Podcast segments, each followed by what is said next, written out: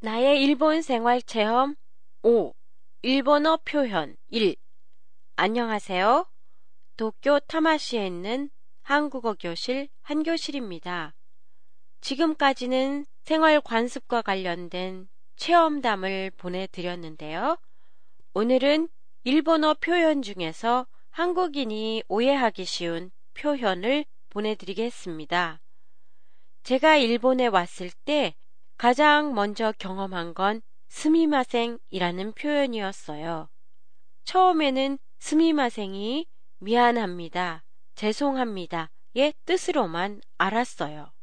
그래서 다른 사람에게서 무언가를 받았을 때는 스미마생과 구별해서 항상 아리가또 고자이마스로 감사 표현을 했는데요.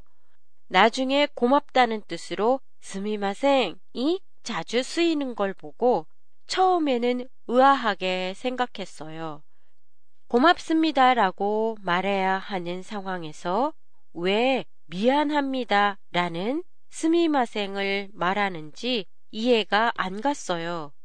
이 표현은 일본인의 사고방식과 깊은 관련이 있다는 걸 한참 지나고 나서야 알게 됐지만요.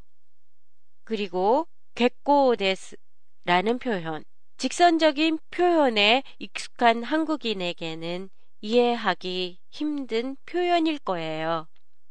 이 표현은 상황에 따라 해석이 달라지기 때문에 좋으면 좋다고, 나쁘면 나쁘다고 명확하게 말하는 한국어와는 다르기 때문이에요.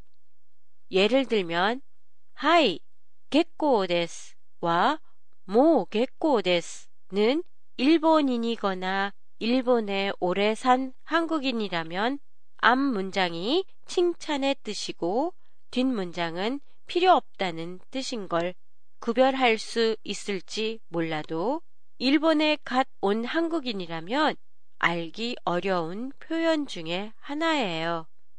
다음 회에도 한국인이 이해하기 어려운 일본어 표현에 대해 보내드리려고 합니다. 많이 기대해 주세요.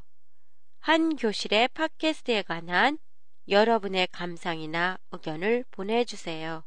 보내주실 때는 한교실닷컴이나 페이스북을 이용하세요. 안녕히 계세요.